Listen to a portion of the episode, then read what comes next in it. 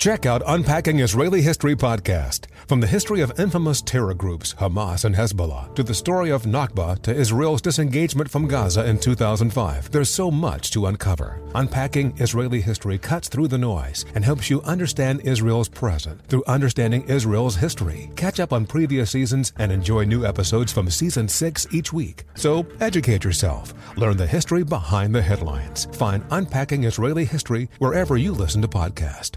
Welcome to 500 Greatest Songs, a podcast based on Rolling Stone's hugely popular, influential, and sometimes controversial list. I'm Brittany Spanos. And I'm Rob Sheffield. We're here to shed light on the greatest songs ever made and discover what makes them so great. From classics like Fleetwood Mac's Dreams to the Ronettes' Be My Baby, and modern day classics like The Killer's Mr. Brightside. Listen to Rolling Stone's 500 Greatest Songs on the iHeartRadio app, Apple Podcasts, or wherever you get your podcasts.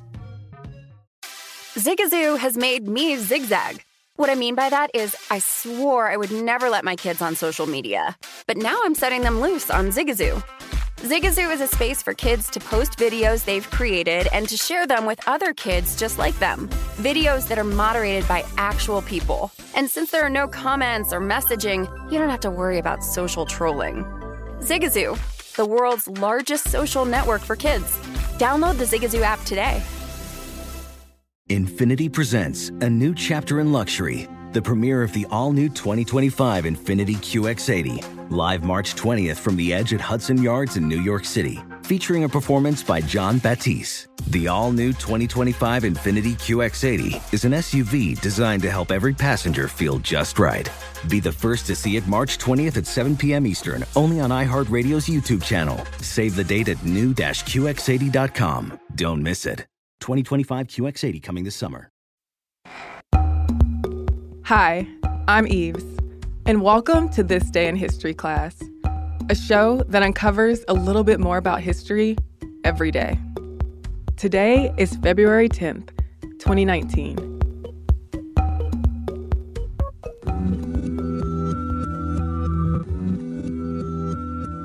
The day was February 10th, 1355. It was Saint Scholastica's Day, a commemorative day of feasting that honors the Catholic saint Scholastica. On this day in Oxford, England, a couple of students from the University of Oxford were drinking at the Swindlestock Tavern and just did not like the wine they were guzzling. The students, who were claimed to be one Walter Springhouse and a Roger de Chesterfield, expressed their distaste by complaining to the taverner. And the taverner, named John Croydon, responded in kind, exchanging some snappy words with the students. In the end, the students threw the wine at the tavern keeper's head and beat him up. This bar fight sparked three days of riots, which resulted in the death of 63 students and 30 locals.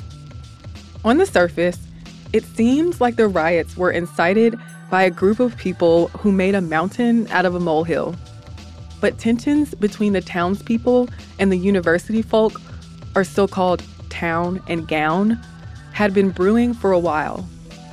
The university had a lot of power in the town, and the townspeople weren't all happy with the university's growing control and Oxford's worsening economic conditions. There were conflicts between the town and the university over the control of prices, and plenty of town versus gown riots had broken out in the 13th century. There was even violence between scholars within the university.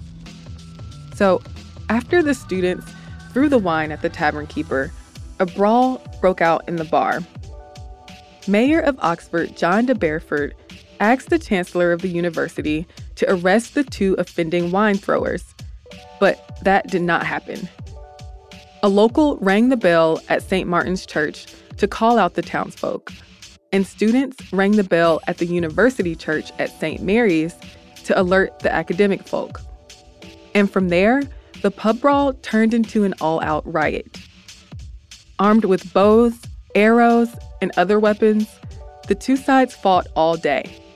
And by the end of that day, nobody had been killed or fatally wounded.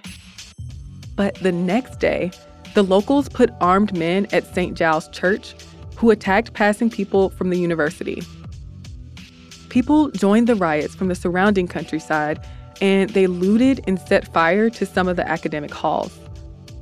And the day after that, the townspeople apparently wreaked havoc on the university folk. Students' houses were looted. One of the town's gates had been destroyed. They scalped some scholars. The locals seemed to have emerged victorious. But in the end, the university had the upper hand. King Edward III was staying at Woodstock, which is near Oxford, and he sent judges to Oxford to investigate the riots and find out who led them. A bunch of people were imprisoned, including the mayor. The king told the townsfolk to give everything they had looted back to the university and to pay a hefty sum.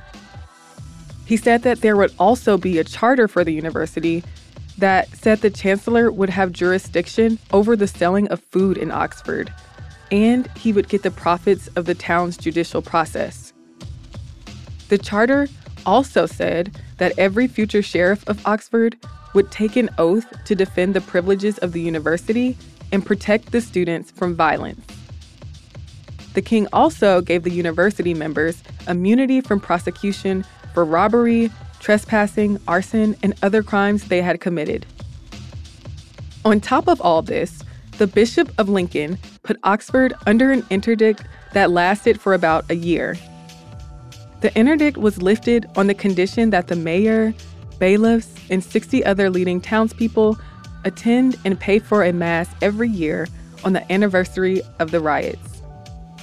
During the mass, they were required to pray for the souls of those who had been killed, and each person was supposed to offer a penny at the altar. During the mass, they were required to pray for the souls of those who had been killed and each person was supposed to offer a penny at the altar.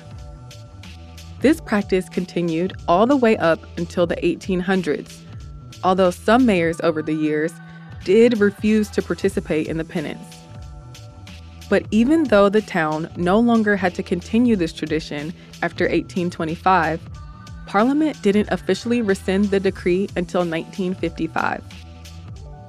A lot of the details of the riots are shaky and likely biased or exaggerated, considering accounts of the event were largely written by scholars from the university and details differed from one account to the next. But the already small town was devastated by all the deaths and destruction, and the St. Scholastica Day riots remain an infamous event in the history of Oxford, England. I'm Eves Jeffcoat, and hopefully you know a little bit more about history today than you did yesterday. You can subscribe to This Day in History class on Apple Podcasts, the iHeartRadio app, or wherever you get your podcasts. Tune in tomorrow for another day in history.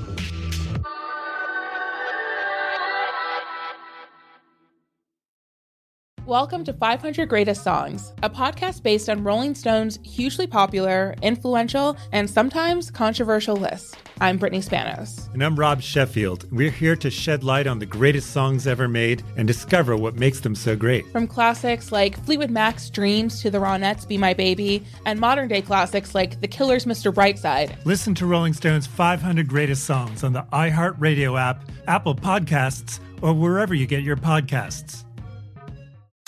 Zigazoo has made me zigzag. What I mean by that is, I swore I would never let my kids on social media. But now I'm setting them loose on Zigazoo. Zigazoo is a space for kids to post videos they've created and to share them with other kids just like them. Videos that are moderated by actual people. And since there are no comments or messaging, you don't have to worry about social trolling. Zigazoo, the world's largest social network for kids. Download the Zigazoo app today. As someone who lives for politics, when a major scandal unfolds, it was shocking. I have to know what were they thinking? Backroom deals, huge amounts of money, CIA secrets, sets off a firestorm in Washington, affairs. No way this guy's got a mistress. Corruption. I knew I was a dead man. Warning it's even messier than you thought. United States of Scandal with Jake Tapper, Sunday at 9 on CNN. Are you looking to step up to a 4K smart TV? One that gives you unparalleled clarity and picture resolution? Then we've got good news for you because the Vizio 65-inch V-Series 4K smart TV is now just 348. With all your favorite apps built in, you can stream straight out of the box. You can even sing along to all your favorite music and radio on the iHeartRadio app. Looking for a smaller or bigger screen? Vizio offers unbeatable prices on all V-Series 4K smart TVs. Head to walmart.com today and score the 4K TV you've been waiting for.